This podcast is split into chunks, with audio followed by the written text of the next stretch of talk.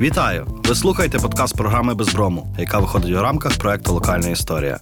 Мене звати Віталій Ляска. Ми говоримо про українське минуле, його відлуння у сучасному та вплив на майбутнє. Наш гість Йосиф Зісельс, дисидент та правозахисник, співпрезидент Асоціації єврейських організацій та общин України. Йосиф Зісельс народився у Ташкенті, закінчив фізичний факультет Чернівецького університету, член української гельсінської групи. Двічі засуджений радянською владою у 1978 та 1984 до трьох років позбавлення волі. Доброго дня, пане Йосифе. Доброго дня. Дякую, що ви з нами. Я відразу почну з того, що ви позиціонуєте себе як українського єврея. І на початку я хочу навести два факти, два факти дуже таких суперечливих, але, можливо, дуже показових.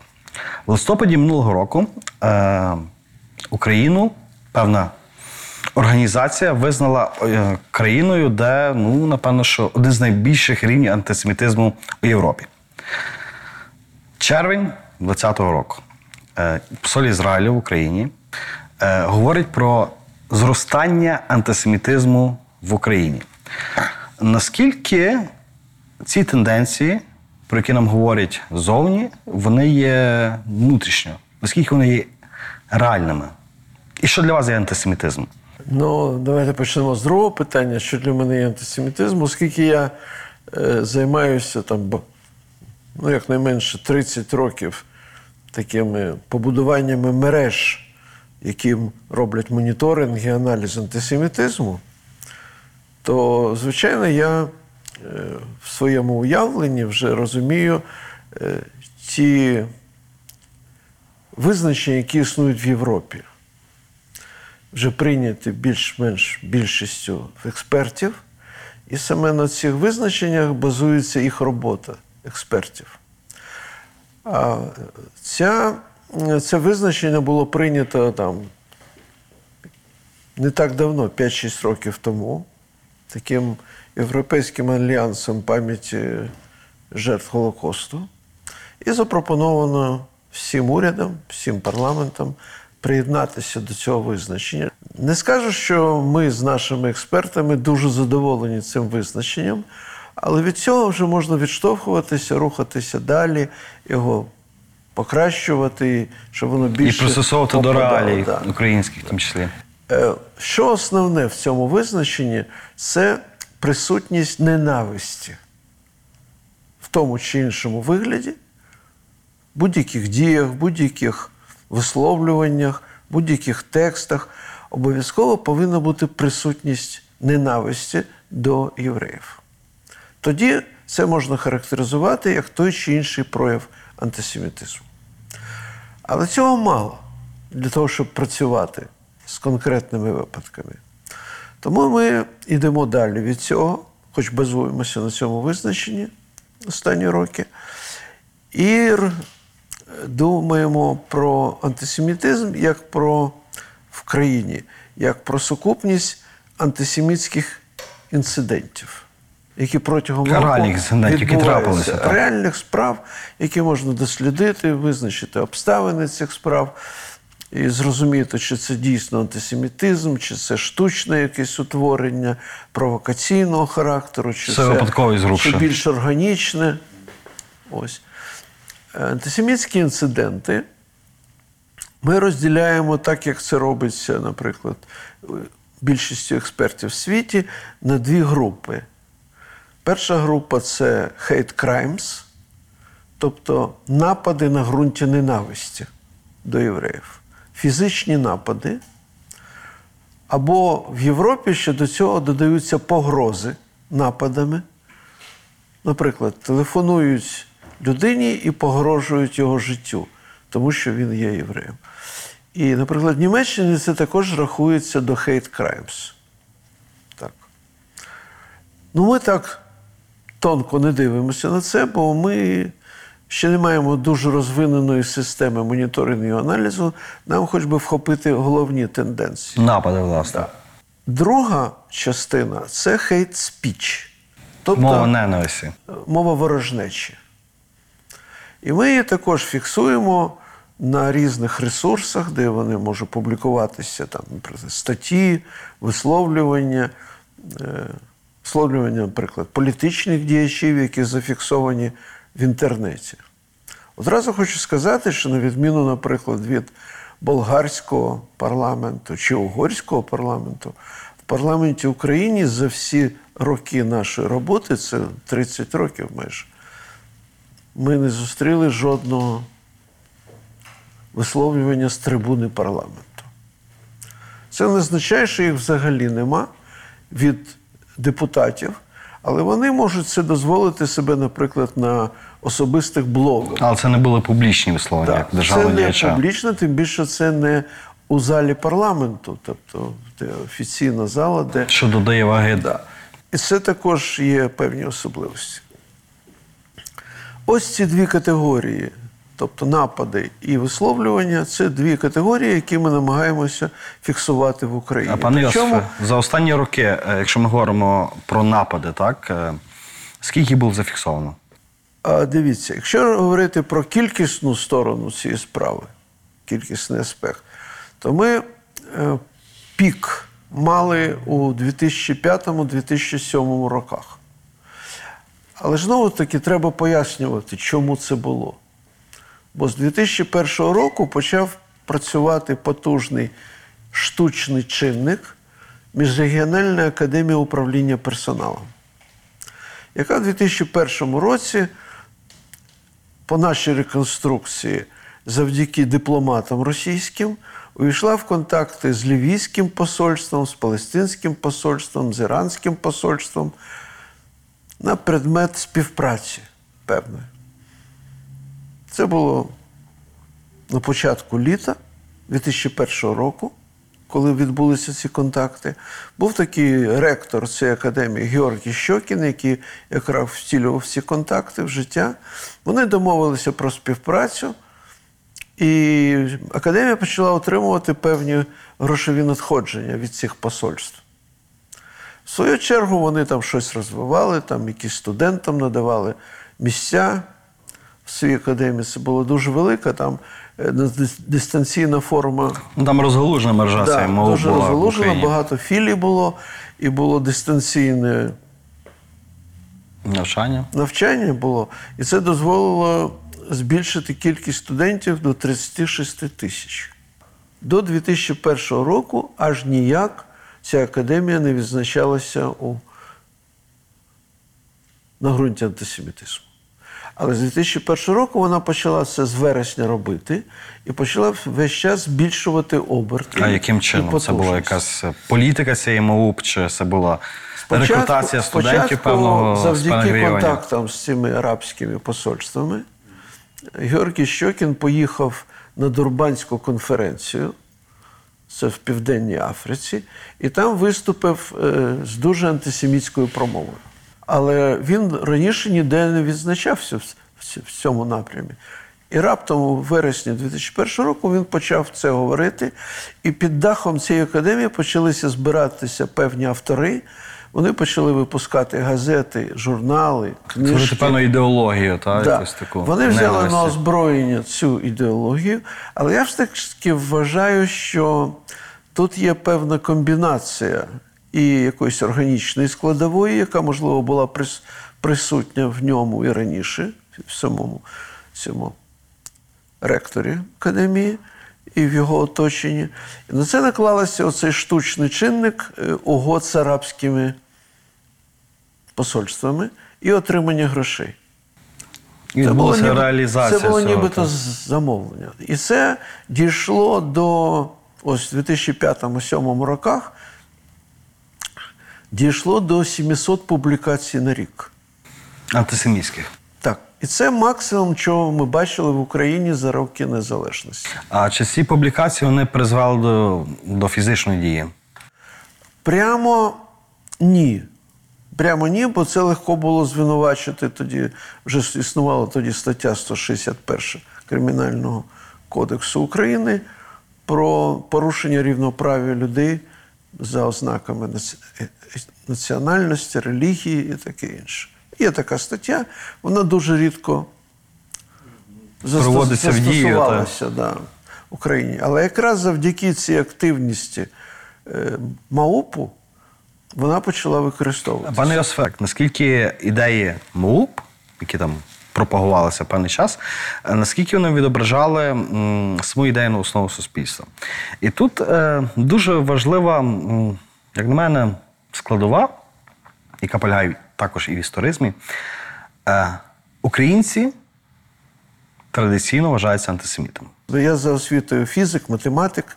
Ось і я тому хочу працювати з точними категоріями, з окресленими, а не на базуючись не на чутках. Але я можу сказати, що уявляючи собі, я не історик, але уявляючи собі історію України, е, євреї масово попали в Україну десь на в 16 сторіччі. Умови пе- Гречі Посполитої, Після так. переселення, після вигнання з Іспанії через Голландію, Німеччину, Польщу і так далі, в західні райони. І почали розповсюджуватися далі. І ось я уявляю себе євре... українське населення тих часів. Вони зустрілися з невеликою групою людей в своєму житті, в побуті, які відрізнялися від них багатьма аспектами. Це була інша релігія, Це було а українці були християни, православні. Так. Ну, релігія в ранньо модерну епоху це, дорівнює ідентичність. А, а це інша зовсім релігія, яка відрізняється дуже сильно, хоч основи од- однакові, там старий заповіт. Ну, але воно так чи інакше таки- творить дихотомію свій-чужий в тому але, плані. Але ось якраз на цьому рівні свій чужий це було дуже чужа, тим більше, що е, на простому рівні, такому примітивному, реагували просто як на ворогів, бо за легендою євреї розп'яли Христа. І це пересічні селяни знали з церков від своїх батюшок. І ця легенда про, м, проіснувала до ХХ століття, насправді. Це, це, але це важлива різниця у цих двох груп. Далі. Вони були етнічно іншими. Вони відрізнялися навіть зовнішньо. І одягом, і фенотипами, що важливо. Далі. Вони відрізнялися соціально, бо євреї були позбавлені права на купівлю землі і, і значить, на обробку землі. А українці були переважно селянами. Які обробляли землю. Да, обробляли землю. Євреї селилися в містечках і в містах, де їм дозволяли тоді селитися. Ну, це було так, тоді ще польська територія на українських землях. Ось. І їм, де їм дозволялося селитися, і вони займалися там ремісництвом, фінансовими різними аспектами, ось тим, що соціально відрізнялося від українських селян. Я добре усвідомлюю, що завдяки освіті, яка була притаманна єврейському середовищі з дитинства, а все ж таки українські селяни були більше неосвічені, то була також різниця в освітньому рівні. І завдяки цьому поляки, польські пани, володарі маєтків великих, наймали, наймали. Ну, це окремо, це завжди зіштовхують для того, щоб керувати масою, завжди зіштовхують внутрішні якісь частини, різні частини соціуму. І е, деяких євреїв наймали орендарі польські чи в управляючі своїх маєтків за рахунок того, що вони були, мали певну освіту. да. Це також, от бачите, як багато чинників було протилежних Соціальні, у маси селянства і тої маси, яка зростала в Україні за рахунок прибуття, за рахунок демографічних чинників єврейства. Таким чином, я не розумію, як цього не могло бути, щоб антисемітизм став складовою частиною того розуміння українських селян тих людей, які прибули ззовні і поселилися Погодьтеся, що він радше мав соціальний характер, аніж національний. Це Чи все, релігійний? це все разом. Я б сказав так, оскільки ми перерахували з вами багато чинників, я б сказав, що це навіть цивілізаційний характер цього протистояння. Це просто різні соціуми, які ні, Які волею і неволею опинилися вони, в одному вони казані. зустрічалися, вони спілкувалися, але вони були настільки різні, що між ними не могло не бути ворожнечі в ті роки. І ця ворожнеча певними трансформаціями протягнулася навіть до наших часів. Бо вона входить в, за рахунок виховання, вона входить в ідентичність. Причому вона, як кажуть, обоюдна, вона взаємна.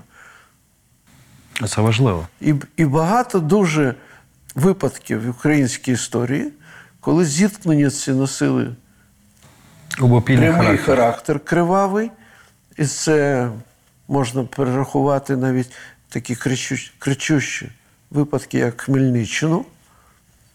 Просто у євреїв своє суб'єктивне сприйняття, колективне, звичайно. Бо коли євреї приходять в якусь країну завдяки своїй дифузії, цій міграції, вони намагаються бути вкоріненими в цій державі. Є навіть такий вислів Діна де Малхута Діна. Тобто закон страни це закон. Євреї намагаються слідувати законом цієї країни для того, щоб не відрізнятися більш ніж є і так нас, насправді. І незважаючи на ці ознаки адаптації, пристосування до цієї країни з її особливостями, законами, традиціями певними, все одно вони дуже сильно відрізняються. Євреї, як провідники свого колективного інстинкту самозбереження, не дуже володіли геополітичними особливостями. Я якраз Вони не розуміли, сказати, наприклад, так. що повстання Хмельницького було проти Польщі. Тобто їм була яка різниця? В нас б'ють, а чому воно почалося, це для нас не так важливо. Так само, коли почалася Гайдамаччина, вони також не, не розрізнялися, що це також був антипольський рух, який був і релігійним рухом, І анти- і соціальним рухом.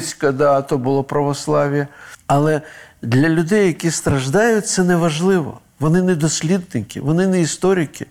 Вони максимум, що можуть це, І це 18 століття, зафіксувати, що вони бачать. Да.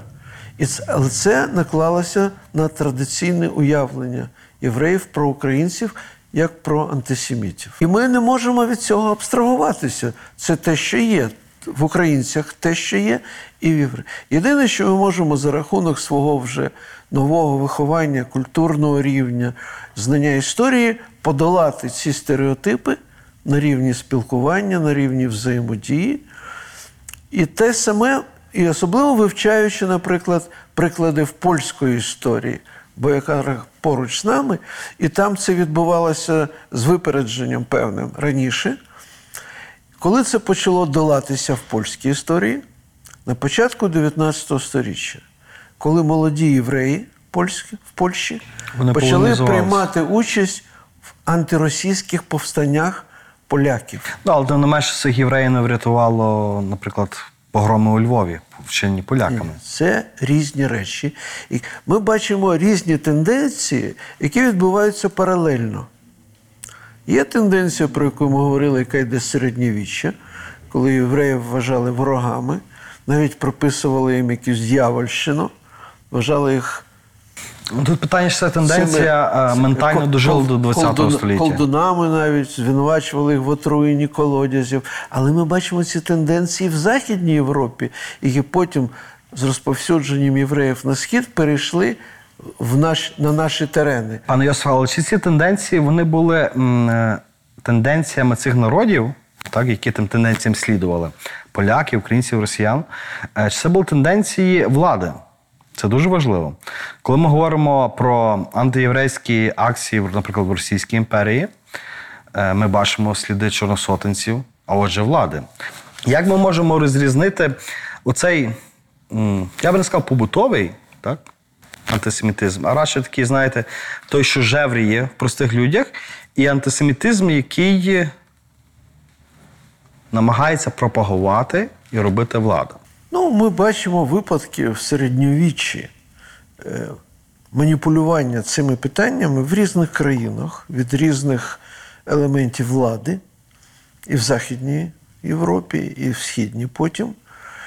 І це я б не, я б не, я б не став це протиставляти, бо це працює разом.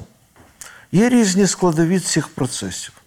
Влада використовує певні налаштування, які закладені в ідентичності людей, для того, щоб збудити ненависть між різними групами, бо їй тоді легше Дати цю іскру до вогнища, так. Але якщо цієї ненависті нема, Вогнища не буде. Якщо нема підґрунтя цього, дуже важко владі цим маніпулювати. Ось я пам'ятаю е, кінець совєтської влади, 87, 8, 9 роки. Це вже була агонія така совєтської держави, цієї імперії. І на в цій агонії відчувалися елементи намагання влади знову ж таки маніпулювати цими питаннями. Але вже було інше І суспільство. не було підґрунтя. І нічого не вийшло.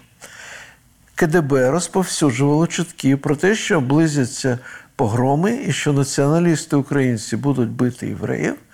А ми разом з рухом, який народжувався тоді, і ще раніше я ж був в українській гельсінській групі ще 78-го року, а ми разом з українцями свідомо працювали проти цих чуток. Спільно працювали. Спільно. Я ж кажу. Тому я ці процеси розглядаю як паралельні, які пересікаються, накладаються, взаємодіють між собою. Те, що влада робить, вона обов'язково спирається на те, що є в- в народі певні налаштування, хоч би в частині менш культурні, менш освічені. Інакше це не буває. Бо- люди би просто не відкликалися б на провокацію, якщо б в них не було власних налаштувань Мотивації, так. мотивації. Ось, але тепер я кажу інакше, що тепер, як і раніше, провокація може бути закинена в соціум штучно. Наприклад, у 2014 році ми бачили декілька випадків нападів на євреїв, ось на Подолі в Києві, там, де синагога як розташована в районі синагоги, які ми е, за рахунок наших експертів вважали провокаційними. Що це робиться спеціально для того, щоб кинути тінь на Майдан. Майдан навпаки. Бо скільки я працював з Майданом, я там виступав на Майдані і в 4-му році, і в 13-му, і вони нам пропонували захист від нападів. Майдан, от служба охорони Майдану, коли з'явилися ці вже сотні.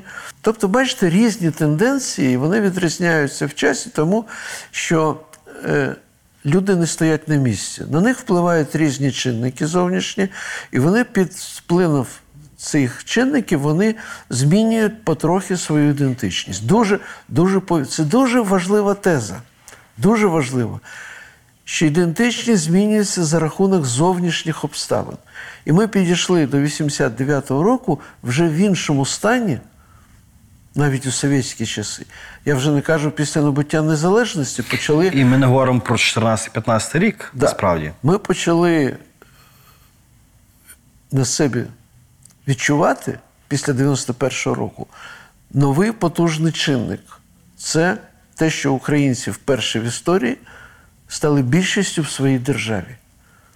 Неможливо перебільшити значення цього чинника для виховання нової ідентичності, ніж бути більшістю в своїй державі, чого раніше ніколи не було. Вони були в імперіях або в польській, або там навіть в османській, або в російській. І ніколи не були більшістю, вони були великою меншиною в імперії. Просто різне відношення до світу у меншини і у більшості. І це починає працювати, і ми бачимо по соціологічних дослідженнях, як з 91-го року змінюється соціальна дистанція між українцями, громадянами, громадянами України і різними етнічними групами, зокрема єврейською. І все. Сьогодні відношення до євреїв набагато краще, ніж було в 91-му році. Коли бачите, коли працюють органічні чинники різного роду, коли але відсут- але відсутні штучні чинники, коли держава грається в це маніпулювання етнічними питаннями, тоді органічно проходить певний процес зменшення цієї соціальної дистанції. Тоді минуле забувається, мені видається, так? В тому плані. Е, Забування минулого, на жаль, це не так просто. Інколи б хотілося забути це минуле. Але ж воно просто починає покриватися певними ж прошарками нового. От про ці прошарки цікаво ну, поговорити. Нової ідентичності. Ну, ось ми бачимо зараз під час епідемії, як прошарки ось ці культурні починають трохи здиратися, як в будь-яких надзвичайних умовах. І починає в такої колективної підсвідомості виходити такі роздратування більше, фрустрації, така ворожість. І це не випадково. Нібито забулося, але приходить час, здерлися культурні ці нашарування, і знову воно виходить. Я вам скажу сказати, що е, я ж так і не сказав кількісно. Останні роки ми бачимо, як зменшується кількість інцидентів в Україні. Суттєво зменшується. Наприклад, е, в минулому році ми мали е, в позаминулому. У 2018 році ми мали 12 випадків вандалізму і 4 роки не мали жодного нападу на ґрунті ненависті, на ґрунті антисемітизму. Декілька публікацій не на популярних ресурсах, бо вже популярні ресурси вже не можуть собі дозволити таку публікацію. Це цікаво. Ну, це дуже позитивна динаміка. Да, і це наслідок розвитку української ідентичності. Євреї перестали бути конкурентами. Про це дуже важливо пам'ятати. В сучасному так. Він- Але ще в минулому. В імперії всі меншини конкуренти. Але ми маємо, ми маємо цей імперський спадок, ми його не можемо І позбутися, спадок це правда, але імперії немає. але спадок є. Спадок завжди є, і він ще довго буде відчуватися нами. Але те, що немає імперії, і українці не змушені перед троном імперії конкурувати з іншими. Вони самі тепер Господарі. Титульна нація, господарі на своїй землі. Тепер, мож, можливо, євреї б могли з кимось іншим конкурувати, там, з вірменами чи з грузинами за місце біля трону, але трону нема. У нас не імперія, у нас не, не царство. так. Ну, таке просте, але демократичне суспільство. Да. І оці показники дуже важливі. Ми маємо один з найменших рівнів антисемітизму в Європі. А то і в світі, фактично. Ну, в світі ми не так добре бачимо, і нам важливо саме європейський контекст цих відношень. І ми маємо суттєві, суттєву різницю з Західною Європою. Це не тільки Україна. Де динаміка погіршується, як на мене.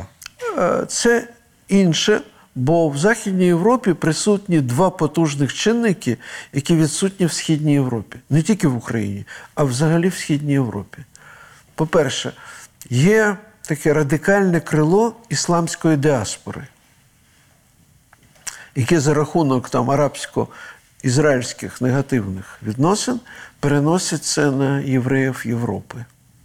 І такі діаспори потужні в Німеччині, в Франції, в Фактично в всіх країнах Європи. Так. в усій Європі. І це є носієм основної маси антисемітських інцидентів в Західній Європі. Але другий чинник він більш цікавий. Це певні налаштування лівої е, ліберальної інтелігенції, які також за рахунок гіперболізації проблем прав людини дивляться на близькосхідний конфлікт саме з цього боку, що Ізраїль порушує права палестинців. Як атаку сіонізму Да. на Це приводить до антиізраїльських налаштувань і переноситься на антиєврейські. Зараз кампуси, студентські кампуси, де працюють професура, ця ліва, а професура в основному ліва, ліберальна. Ліберальний і лівий це не зовсім одне і те саме, але Ну, це змішалося спів- зараз, так, масиви. Да. Так ось ми бачимо це просто розсадники антисемітизму, ці кампуси. Більш того, політичні течії, які завжди підтримали євреїв, наприклад, ліберистська партія в Великій Британії завжди там з 19 століття було на боці євреїв. Навіть прем'єр-міністр колись був звідти ще в 19 сторіччі з ліберійської партії. Але тепер помінялися містами, бо змінилася ідентичність за рахунок от тих А тут дуже важливо, е, пане Йосифе, ви згадали про Ізраїль, голодомор як геноцид. який Ізраїль не визнає і не знати, що визнає. І е, ми говоримо про участь українців в Голокості, цих злочинах, так, які трапилися по знищенню євреїв. От е, наскільки тут українські євреї можуть, дос- можуть нам допомогти досягнути певного консенсусу? Умовно кажучи, чому Шептицький не є Ну, ви- праведником світу? Ви, ви мрійник. Про який консенсус йдеться? Дай Боже нам досягти компромісу, коли всі будуть трохи незадоволеними, а в той же час зможуть працювати. Консенсусу, коли всі задоволені, не буде, так? Ні, це неможливо просто. Ізраїль не знає, що таке голодомор. Тільки от останні роки трошки почалося це рухатися. Є група лобійська в Ізраїлі серед громадянського суспільства, серед деяких політиків, які постійно лобіюють це питання, щоб Ізраїль визнав голодомор. Але є група інша вірменського лоб- лобі, яке лобіює визнання геноциду вірмен, яке відбулося набагато Яке раніше. Україна не визнала. І також ще не визнає. Тому що Ізраїль, як маленька країна, і країна один з небагатьох прикладів такої національної країни, він відноситься дуже обережно до різних геополітичних сувів. Е, Наприклад, чому не визнається голодомор досі? Бо є проросійське лобі, яке запевняє ізраїльтян і політиків ізраїльських, що з Росією не треба ворогувати, бо в нас є достатньо ворогів поруч з нами, наприклад, Іран, там Сірія, інші країни. І не треба нам ще й Росію мати у ворогах. Тобто І це тому політичне намагаються питання. таке замирення Росії. Це не, я не виправдовую це. Я намагаюся зрозуміти. Бо це точка зору непопулярна в Ізраїлі. Дії уряду, зокрема Натаніягу, по відношенню до Путіна дуже близька якась дистанція його, намагання нібито виглядати друзями, вона не знаходить підтримки в Ізраїлі. Про це треба добре знати. Тому визнання голодомору, на мій погляд, це питання часу.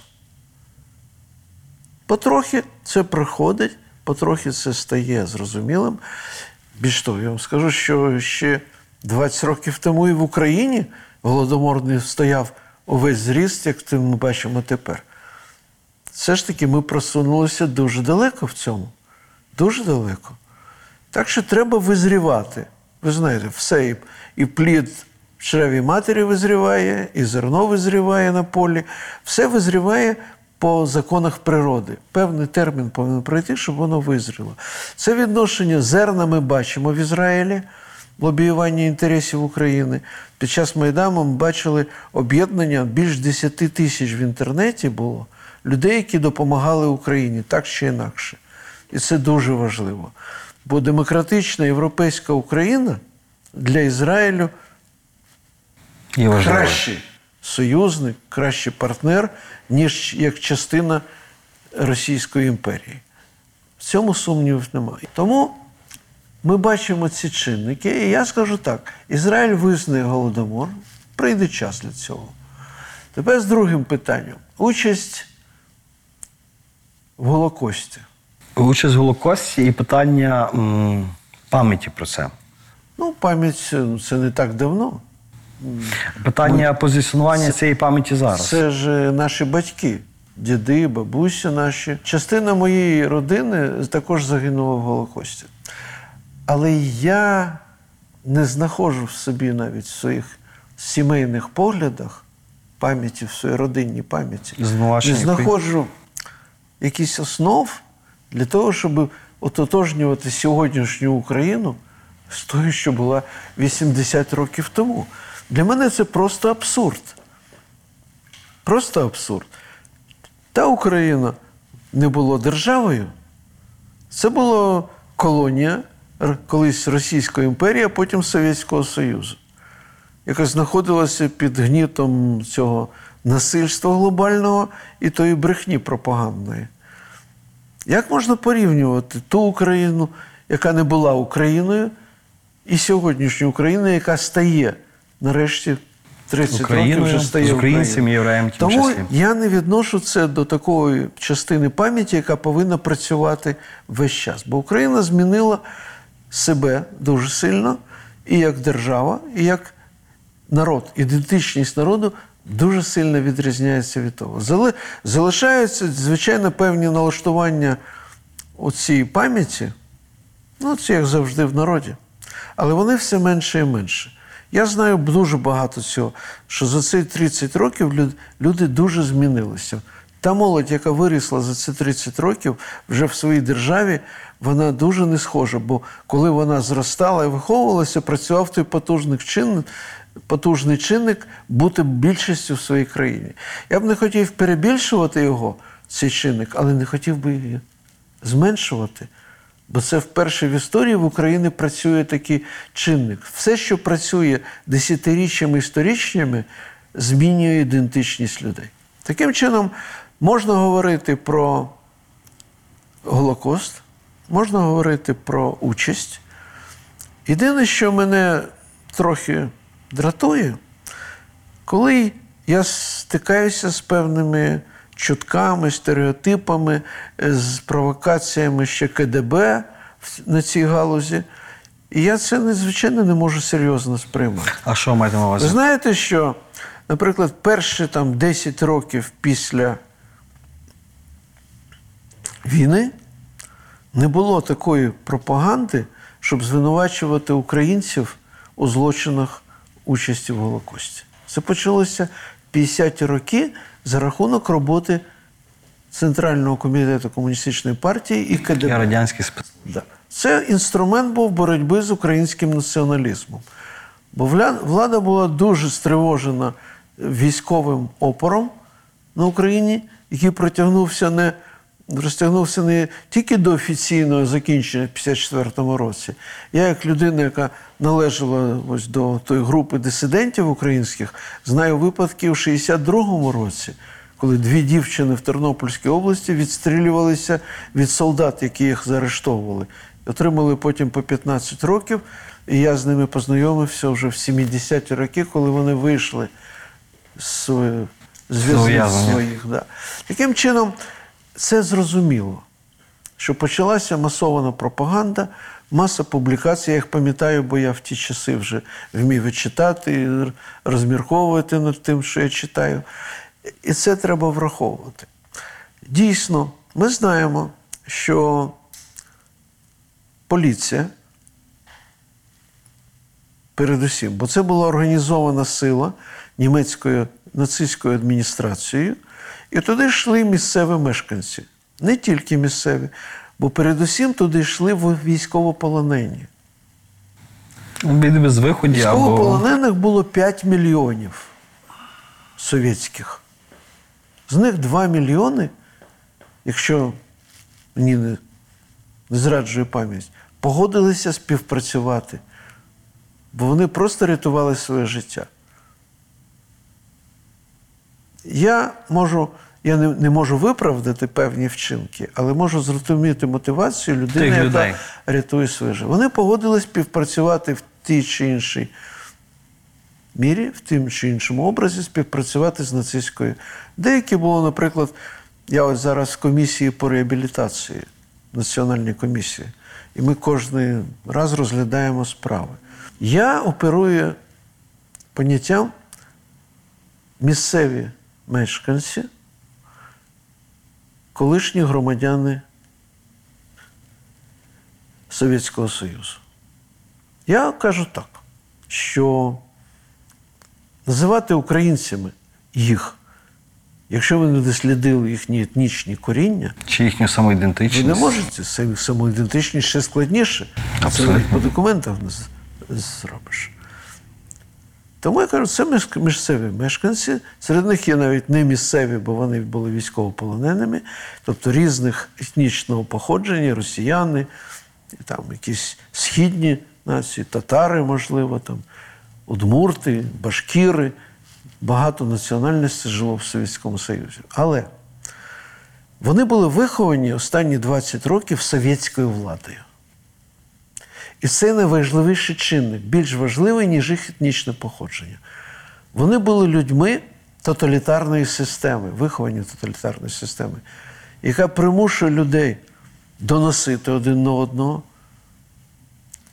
приймати участь у тих тортурах, в репресіях. І бути спів- співучасниками злочинів. учасники.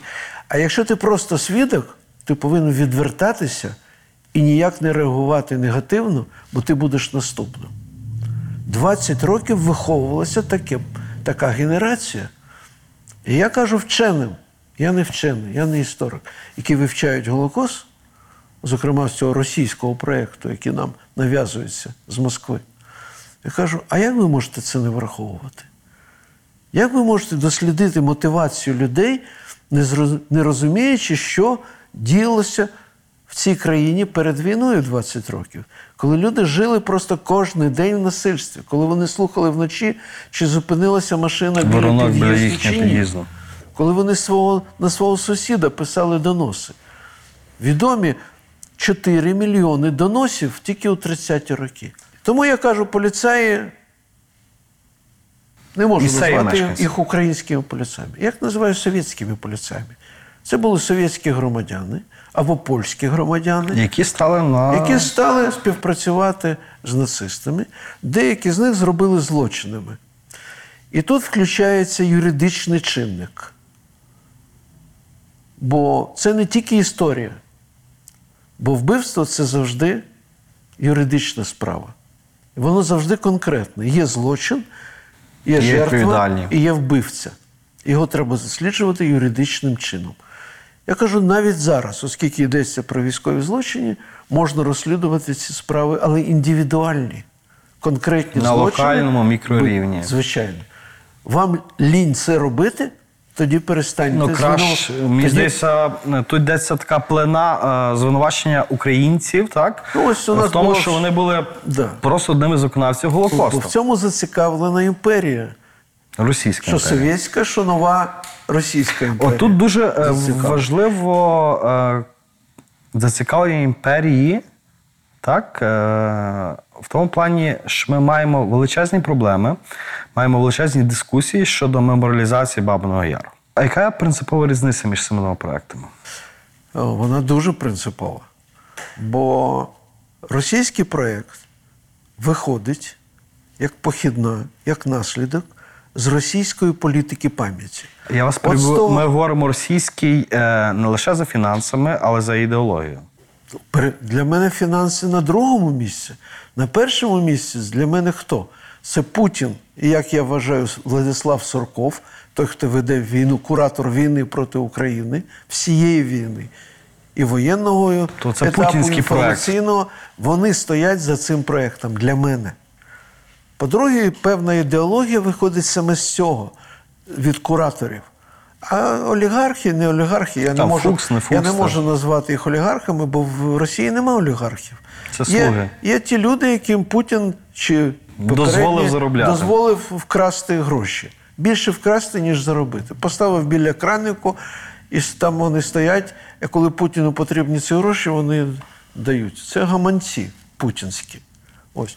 Тому кажу, різниця величезна. Бо російський проєкт виходить з російської політики пам'яті. Ця політика продовження совєтської політики Де пам'яті. злочинцями є апріорі. Оперування досі такою спільнотою, як совєтський народ, хоч його вже давно нема. Залишки від ментальності, від ідентичності є, але народу такого нема, нема такої держави вже, вже, слава Богу, майже 30 років. А вони досі оперують цим чинником. І всі їх похідні наслідки в їх наративі історичному, в їх майбутньому образі музею слідують з російської політики пам'яті, з тої неоімперської політики, з того побідобєсія, як тепер з'явилося слово. Те побідобєсія – це і є російська політика пам'яті. Роль Совєтського Союзу і Росії як основного чинника цього у Другій світовій війні, у перемозі. Хоча без допомоги союзників ніякої перемоги б не було, це всі фахівці знають. І в порятунку євреїв. Ніякого порятунку євреїв не було Порятунок це тоді, коли ти хочеш когось врятувати і щось для цього робиш. Совєтська імперія, совєтська армія працювали не за рахунок того, що вони хотіли врятувати євреїв чи поляків чи чехів від нацистських. Ні, у них були свої геополітичні завдання захопити якнайменше пів Європи, що їм вдалося, а як буде повезе, то і всю Європу. Вони йшли за рахунок цього туди. Також за те, щоб грабувати, гвалтувати, що вони успішно і робили в Європі. Але це інше, це.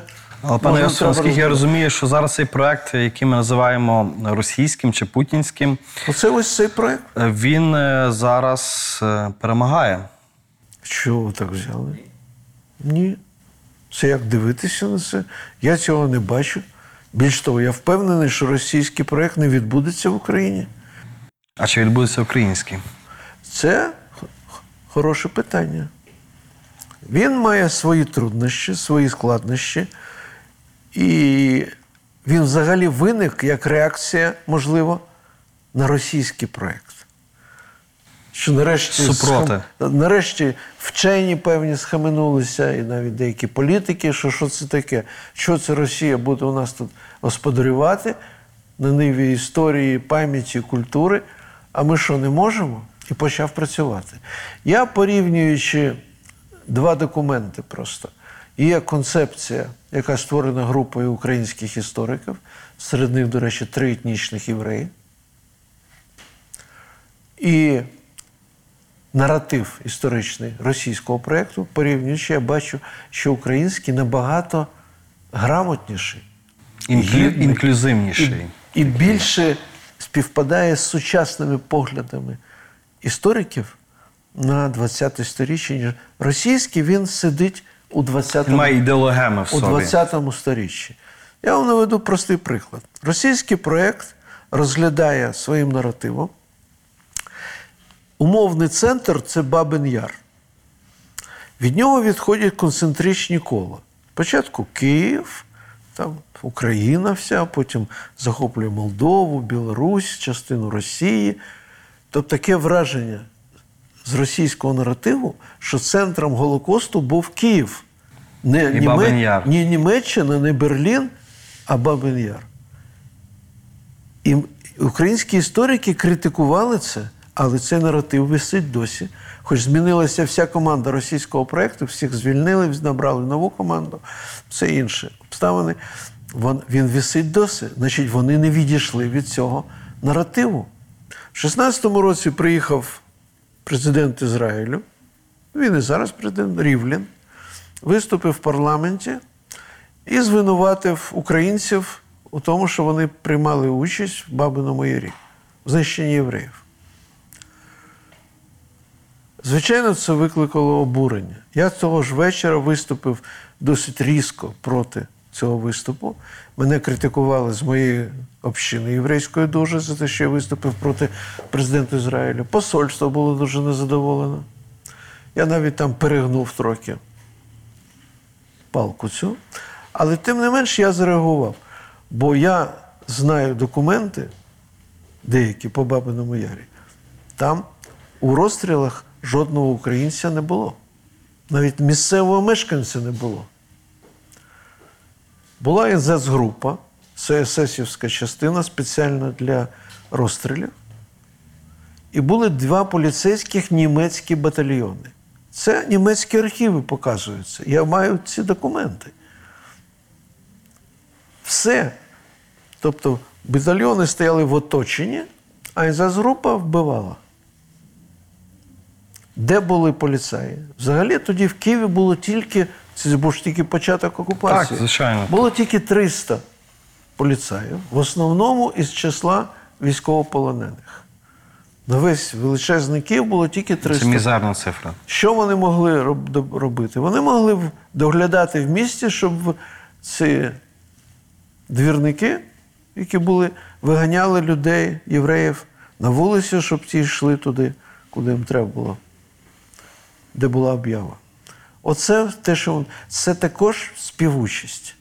Але треба досліджувати юридично міру відповідальності. Тих людей і, і Звичайно. Звичайно. І українці, і євреї, українські євреї. Е, Ми маємо спільну ціль побудову нашої країни. України не ексклюзивної, а України інклюзивної, де усі будуть чутися в гармонії, і де пам'ять усіх вона буде збережена, але ця пам'ять буде українською і державною. Дякую за розмову. Дякую вам.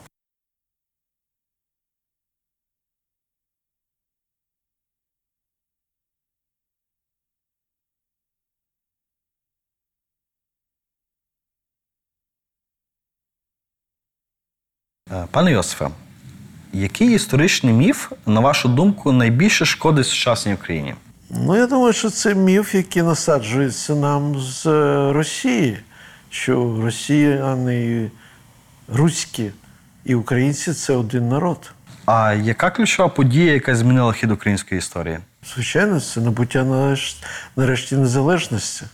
Воно дуже змінило Україну. А хто з українців відіграв важливу роль в нашій історії, в нашому минулому, але про нього дуже мало говорять або взагалі не говорять? Мало говорять про Михайла Драгоманова, який дуже велику роль відіграв, і має його творчість має велике значення. Пане Йосип, продовжіть, будь ласка, фразу. Історія важлива, тому що Ті, хто її не пам'ятає, приречені переживати її знов і знов. За Володимиром Винниченком е, українську історію неможливо читати без брому, тобто без заспокійливого. Е, наскільки оцей стереотип нації жертви визначає сучасне України? І чи він може визначати майбутнє України? На жаль, е, дуже сильно визначає. Я оперую таким поняттям, як народ-жертва. Це результат такого комплексу віктивності, комплексу жертвеності. Є народи, переважно це колишні колоніальні народи, які були в колоніальній залежності від імперії, які відчувають себе перманентними постійними жертвами. І це стало частиною їх ідентичності. Оте, що тепер кажуть, там, комплекс меншовартості, наприклад, це випливає з цього. Що ми завжди жертви. Є ті, хто нас ображали весь час, там неважливо, росіяни, поляки, турки. Всю історію вони нас пригнічували, ображали. Тому ми жертви і всі винні нам. Коли такі народи проживають поруч, наприклад, євреї відчувають себе постійною жертвою, українці, білоруси, поляки, літовці, хоч вони дуже неоднозначно. Вони стають жертвою інших народів. Ні, просто Ні? як ми, живучи поруч, можемо спілкуватися з народом, який зациклений на своїй жертвеності. Дуже важко спілкування. Бо кожен вважає, що всі винні йому, він нікому нічого не винен. Що має ексклюзивне І право на цей комплекс жертви він заважає відбудовуватися дуже важливій характеристиці вільної людини це відповідальність. Особливо колективній відповідальності народу за те, що навколо нього, за довкілля, за політику, за уряд свій, за опір нападу іншої держави. Без відповідальності неможливо будувати. Так ось комплекс жертви дуже гальмує розвиток відповідальності. Це те, що нам дуже потрібно. І він дуже гальмує об'єднання народу навколо спільних цінностей. Так що він дуже негативний. Цей комплекс, на жаль, він є в Україні.